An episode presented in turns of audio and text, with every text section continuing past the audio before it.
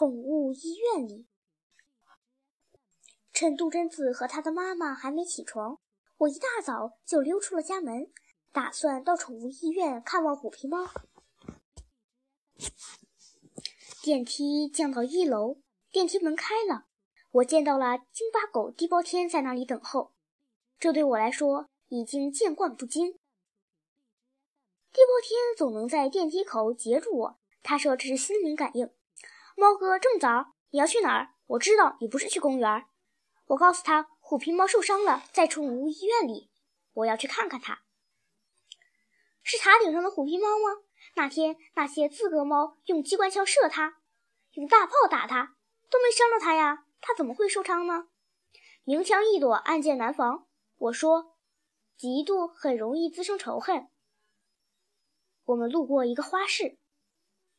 花都是刚从花园里修剪下来的，都摊放在地上，任人挑选。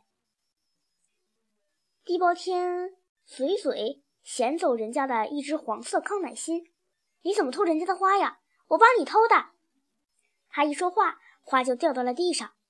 我的女主人看望病人都要送一束花，你知道这叫什么花吗？这叫康乃馨。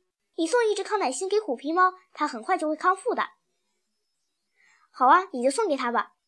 谁心里喜欢他，就谁送。我捡起那只黄色的康乃馨，街上的人都看着我，议论纷纷。瞧，那只猫好浪漫啊，不知道要给哪个猫妹妹献殷勤呢。这年头，猫都这么酸，春天是猫恋爱的季节嘛。我走自己的路，让旁人说去吧。来到宠物医院，这里只有几间病房，我很快就找到了虎皮猫。他正在输液，地包天把我往前推，快给他献花！我跳到虎皮猫的床前，把康乃馨放在他的身边。你看，这花上还有一颗露珠。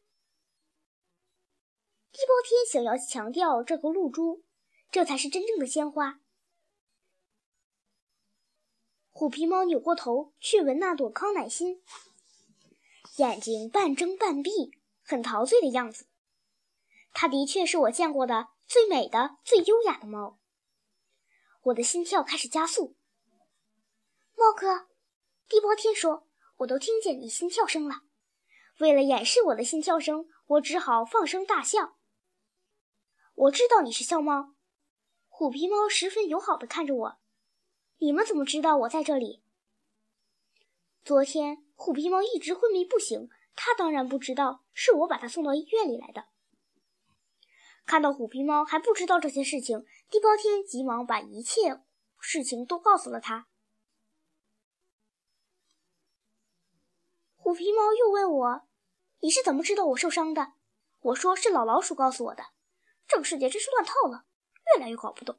地包天摇摇头：“猫和老鼠本来是天敌，猫和猫是朋友。”可是老鼠却来帮助猫，唉，地包天不会脑筋急转弯，所以他很多东西都想不明白。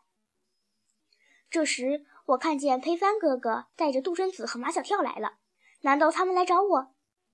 这是一个离奇的故事。裴帆哥哥对马小跳和杜真子说：“昨天笑猫把虎皮猫带到医院里来，虎皮猫身上还插着一支箭。笑猫本来就是神奇的猫。”马小跳说。他会笑，会用电视遥控器换台，还喜欢吃樱桃番茄。非凡哥哥笑了。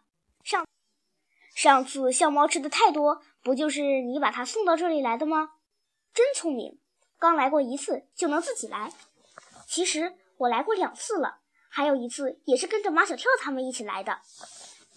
那时是救了误吃鼠药的牧羊犬帅仔。我很想听听。虎皮猫怎么样了？杜真子好像知道我的心思，他问：“虎皮猫伤的是不是很严重？”幸亏笑猫及时把它送来了。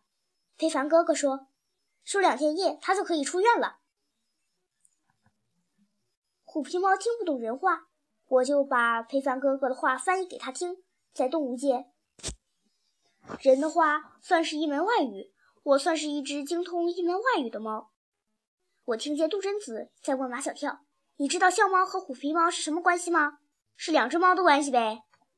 难道你看不出来，这两只猫是恋爱关系？你怎么看出来的？这些日子，相猫很忧伤，在恋爱中的人，恋爱中的动物都容易变得忧伤。